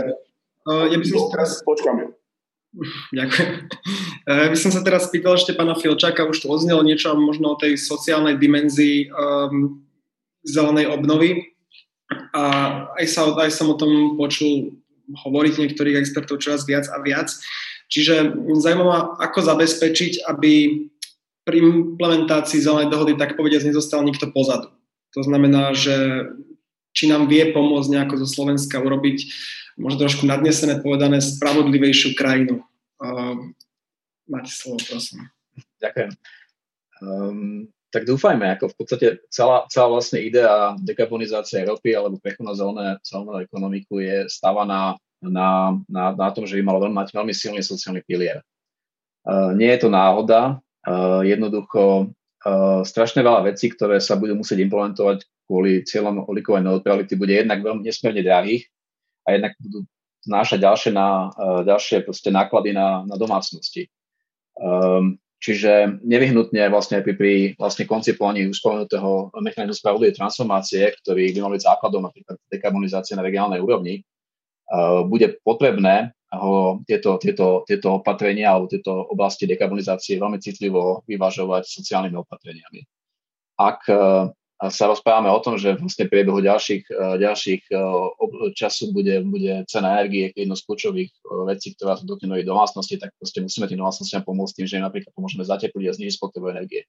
Ak sa rozprávame o tom, že čoraz viac uh, bude tlak na uh, uhlíkovú daň a tlak na to, aby ceny paliva viac uh, integrovali externé náklady sa musíme rozprávať o tom, že proste musí byť alternatíva dostupnej, cenovo dostupnej a dobrej verejnej dopravy. A tu si myslím, že zatiaľ teda sme ešte veľmi, ďaleko od toho, aby sme sa o tom sa rozprávali. Ak sa poviem tiež ďalej, že vlastne veľakrát ementálne dopady z nečisteného vzdušia alebo hluku a podobne znášajú práve ľudia, ktorí majú najnižšie príjmy, ako také koncepty, ako kde vlastne sa koncentrujú vlastne ceny bytov alebo podobne, ako kde naťahujú vlastne ľudí, ktorí žijú pri tých oblastiach, tak tam aj tie zdravotné implikácie pri štúdiách, ktoré sa robili v rámci Európy, ukazujú, že veľakrát proste tí, čo sú najchudnejšie, majú aj najhoršie životné prostredie, majú najviac nejakých zdravotných dopadov a zároveň majú najnižšie, najnižšie možnosti to riešiť cez svoje príjmy. Takže toto je vlastne taká tá, tá idea za tým, aby e, transformácia, zelená transformácia bola podporená sociálnymi opatreniami, aby bola podporená možno aj nejakými uh, ďalšími cieľenými investíciami um, ktorí mohli týmto ľuďom, mali ľuďom pomôcť. prvom rade ale samozrejme musíme identifikovať. A my stále ešte nemáme jasno napríklad v oblasti energetickej chudoby, ktorá domácnosť je z definície by bola v pásme energetickej chudoby a tým pádom, aby mala naviazanie na to by sme mohli spraviť, aby, bol, aby bola, mali, mali vlastne prístup napríklad nejakým lepším úverom, napríklad do investícií do zateplenia, alebo mali možnosť nejakých pomocných, ako nejakých uh, sociálnych, sociálnych intervencií, ktoré by boli cieľe na nich. Čiže veľa vecí um, závisí nielen na, na fondoch alebo na financovaní, ale závisí na dobrom nejakom politickom rámci, na tom, aby sa našli veci, ako ktoré sa budú týkať práve prepojenia definícií ako, akým spôsobom identifikovať tých ohrozených ľudí a akým spôsobom uh, vytvárať cieľené politiky a možno intervencie aj finančné, ktoré by boli práve na ľudí, ktorí, ktorí sa to týka. A toto bude možno aj taký najväčší víziev vlastne v sociálnej oblasti, ktorá, ktorá bude uh, nás prevádzať pri vôbec pri diskusii a pri implementácii dekarbonizačnej stratégie. Ďakujem pekne. Na túto otázku by vlastne mohol odpovedať aj pán Merichar, možno skrz e, transformáciu Hornej Nitry. A zároveň na vás tu ešte prišla jedna konkrétna otázka. Um, ako, zohľadňujete, ako sa zohľadňuje elektrifikácia diálkového topenia skrz, e, skrz využitie systémov s nízkou teplotou a či to nie je v rámci Slovenska nákladné. Toto ešte k tej debate o uh, novom systéme kúrenia na hornej a vykurovania hornej nitry. Máte slovo, prosím. Ďakujem. Na tej hornej nitre pre nás bolo hlavne dôležité organizovať a prepájať od národnej úrovne, kde napríklad sa nastavuje podpora pre malé a stredné podniky, vlastne podporu tak, aby, aby dočiahla až pre tých malých a stredných podnikateľov, ktorí môžu vytvárať tie pracovné miesta práve na Hornej Nitre, aby, aby tam došlo ku komunikácii. To mm, myslím, že celkom, celkom dobre zafungovalo. Uvidíme ešte, ako budú z toho uh, ovocie, ale uh, v zásade uh, pre nás je veľ, veľmi dôležité to, aby, aby vlastne existovali tie informačné toky a taká tá podpora pre uh, celkovo tých ľudí, ktorí uh, sa rekvalifikujú a aby, aby tí ľudia v tých sektoroch, kde uh, vlastne bude dochádzať k znižovaniu výroby a útlmu, aby, aby nachádzali iné uh, uplatnenie v pracovných miestach, ktoré majú dlhodobejší efekt. Čiže uh, vítame aj to, že uh, kraj tam vytvára uh, podpornú sieť na rekvalifikáciu týchto pracovných miest. A čo sa týka elektrifikácie v teplárenstve, tak samozrejme toto je jedna z otázok, ako to a treba to riešiť vždy prípad od prípadu. My sme priniesli ako organizácia návrh pre tepelného riešenia pre mesto Prievidza. Aktuálne budeme diskutovať o návrhu pre obec Zemienské kostolany, v ktorom by existovali systémy, ktoré by zapájali rôzne zdroje od obnoviteľných zdrojov ako solárne panely až po, až po nejakú biomasu, ktorú ale chceme tak minimalizovať ako aj s fosilnými palivami a zároveň chceme, aby vlastne v tom systéme bolo treba čo najmenej toho tepla vyrábať, či už z, z obnoviteľných zdrojov, alebo ak by boli nevyhnutné aj iné veci, akože iné, iné zdroje a samozrejme dočasne a za prísnych environmentálnych štandardov. Možno ešte jedna z takých vecí, jeden aspekt, na ktorý som, som nestihol, reflektovať, je taká tá zapájanie verejnosti do prípravy plánu obnovy. Je trochu škoda, že tu nie je zástupca alebo zástupkynia ministerstva financí, ale uh, chcem, chcem vám povedať to, že vidím vlastne veľký potenciál v zlepšení participácie verejnosti na pláne obnovy a odolnosti tak, aby bolo to v súlade s Arhuským dohovorom. Dobrým príkladom bolo minulotýždňové podujatie na ministerstve životného prostredia a to nehovorím len preto, že je tu pán minister, ale uh, pretože bolo vlastne uh, dobrá diskusia s uh, expertami o, o tom, ako navrhnúť čo najlepší komponent a ako to spracovať. Na druhej strane chcem povedať, že avizované okrúhle stoly počas medzirezortného pripomienkového konania sú príliš neskoro na to, aby počas, aby, aby tá participácia a to, to zapájanie verejnosti a tie vstupy boli nejak zapracované a zreflektované. Jednoducho už to proces medzirezortného pripomienkového konania a, a akákoľvek konzultácia počas neho už vyzerá viac formalisticky ako nejaká reálna diskusia. Čiže toto je keby ešte taký jeden aspekt, ktorý, na ktorý by som rád poukázal. Ďakujem. Ďakujem pekne aj za to, že ste spomenuli to zapájanie verejnosti. Ono to by bolo, vyšlo by to na samostatnú diskusiu. Um, už nás trošku tlačí čas, takže ja dám ešte priestor na nejaké konečné vyjadrenia alebo záverečné slovo. Môžeme to porade teraz otočiť, takže pán Filčák, kľudne môžete reagovať na to, čo tu teraz zaznelo. Tak zaznelo to toho veľmi veľa, takže neviem, ako pravda povedať. Z, môjho, z môjho pohľadu, keď sa na to pozrieme komplexne, Uh, vrátime sa späť vlastne k jadru tejto diskusie. Je, je, máme tu určitú, je tu určité okno príležitosti. Tým, že vlastne dochádza k tomu, že máme um, dodatočné zdroje v rámci uh, fondu obnovy, ktoré na rozdiel európskych strukturálnych investičných fondov môžu mať iné nastavenie implementácie, aj budú mať iné nastavenie implementácie a môžu napríklad pokryť niektoré diery, ktoré napríklad nie je možné uh, financovať z iných oblastí. Ako typický príklad je napríklad výkup pozemkov, ktorý nám vlastne ničí vlastne vôbec investície do zelenej infraštruktúry ktoré sú veľmi dobrá vec, ale realite ich neviem realizovať práve kvôli tomu, že kvôli majetkovým právom a podobne.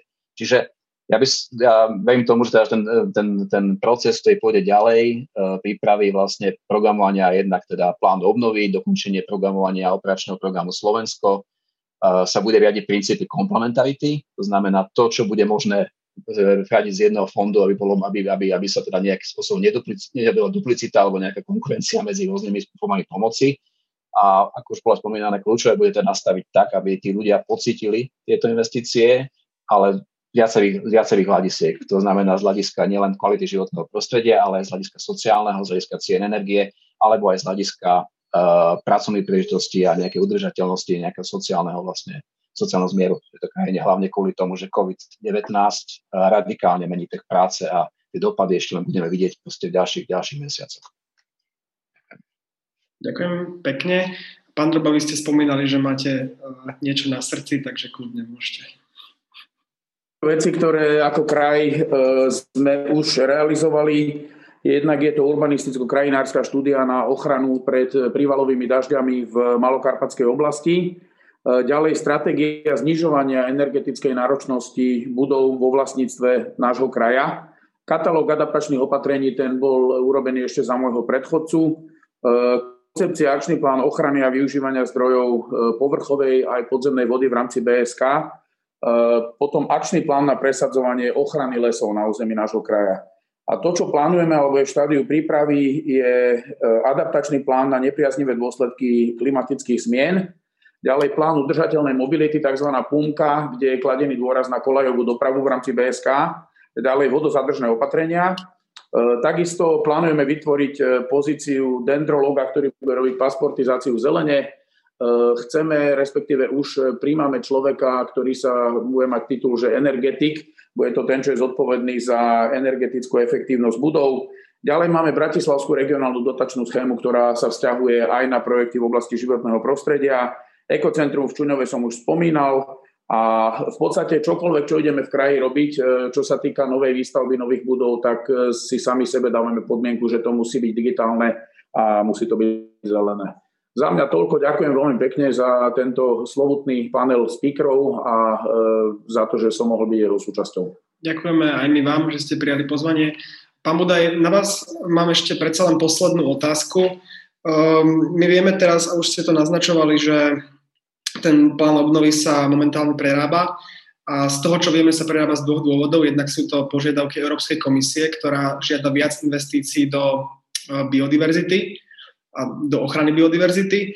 A druhým je aj údajná požiadavka premiéra e, Igora Matoviča, aby tie peniaze boli rozdelené mm, podľa volebných výsledkov. E, moja otázka teda je, či s tým súhlasíte a ako by to mohlo potom vo finále vyzerať. Pretože my vieme, že mm, vy ste v tom pôvodnom dokumente Moderné a úspešné Slovensko e, chceli investície aj do odpadov a ochrany vody, vôd. E, tie sa nedostali do tej ďalšej verzie plánu obnovy, to znamená, že je tam teraz možnosť, že tam budú. alebo teda ako to by to mohlo celé vyzerať, vieme, že to ešte nie je uzavreté, ale predsa len prosím. Oblasti, ktorá e, mne leží na srdci, naozaj ten vývoj napomohol. Nebudem sa tajiť tým, že aj ja som naliehal, ale je tu aj e, istá verejná objednávka. Je tu atmosféra, ktorá podporuje Eh, podporuje to, aby sa tie prostriedky, ako som už povedal, nestratili, ale znamenali bod obratu. Postupne viete, že, že teraz bude na pléne diskutovaný, diskutovaná klimatická petícia veľkého množstva ľudí. Treba povedať, že ani takáto maličkosť nebola samozrejma o každú piať sa vedie istý politický zápas.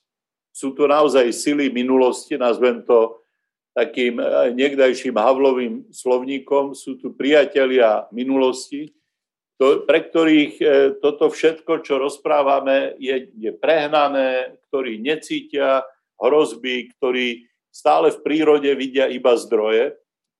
Dokonca aj reálne navrhujú, že napríklad nech sa životné prostredie ministerstvo zruší a nech vznikne spolu s pôdohospodárstvom ministerstvo prírodných zdrojov. To je doslova e, ten, toto poňatie prírody. E, že nie je, nie je, nemá hodnotu sama o sebe, ale má hodnotu len ako náš zdroj. Čiže zažívame aj v tejto koalícii nakoniec stále ešte e, superenie pohľadov na svet, to zažívame už 30 rokov a to aj dáva úžasnú dynamiku slovenskému vývoju, ktorý napriek všetkému, čo môžeme kritizovať, je obdivuhodne dynamický, naozaj.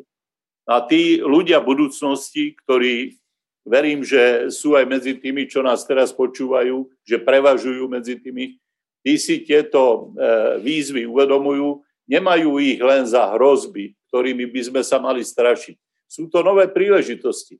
Ja vidím v tom e, využití fondu aj príležitosti na inovácie. Vyhlasujeme teraz z Envirofondu viacero víziev, ktoré smerujú k objaviteľom, k inovátorom, ktorí by napríklad zabudovávali odpady do nejakého stavebného prvku. E, chceme, e, aby sa aj Slovensko, veď nakoniec, keď sa pozrieme na naše envirozáťaže, prečo by sme neboli veľmocou v odstraňovaní envirozáťaží. Máme ich toľko, že by sme naozaj mohli mobilizovať odborníkov. Mám víziu istého, istého konceptu vysokých škôl, výskumných ústavov a našich ústavov, čo má ministerstvo, lebo ako viete, máme aj e, výskumný ústav Dionýza Štúra, aj vodného hospodárstva, e, ktoré by mohli pracovať e, naozaj nie iba prizerať sa tomu stavu a robiť štatistiky pre Európsku úniu, ale pokúšať sa o inovačné, inovačné zmeny.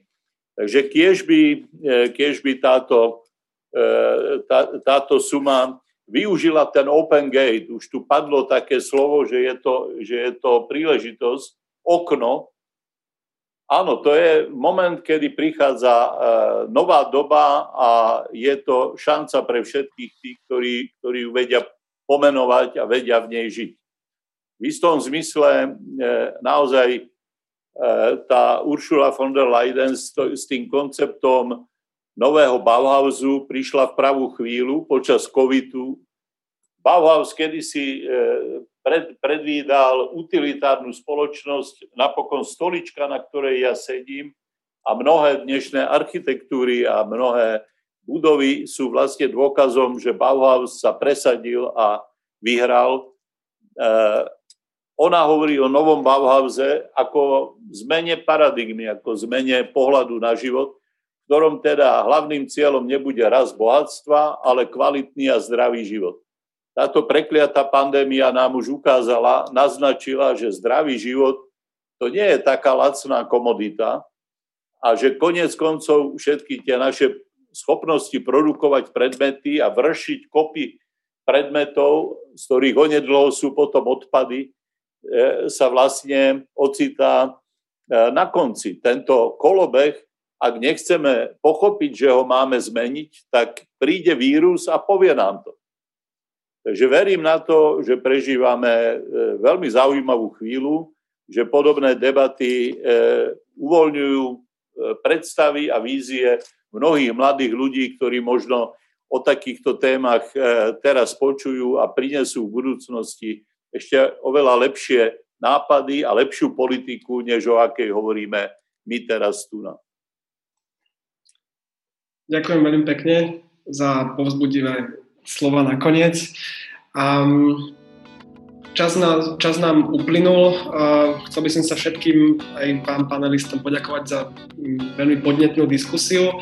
Zároveň by som sa chcel poďakovať všetkým divákom, ktorí nás sledovali. Pripomínam, že k dispozícii bude aj uh, záznam na našej stránke Euraktiv.sk a tiež na Facebooku. Prajem vám ešte príjemný zvyšok dňa a dovidenia.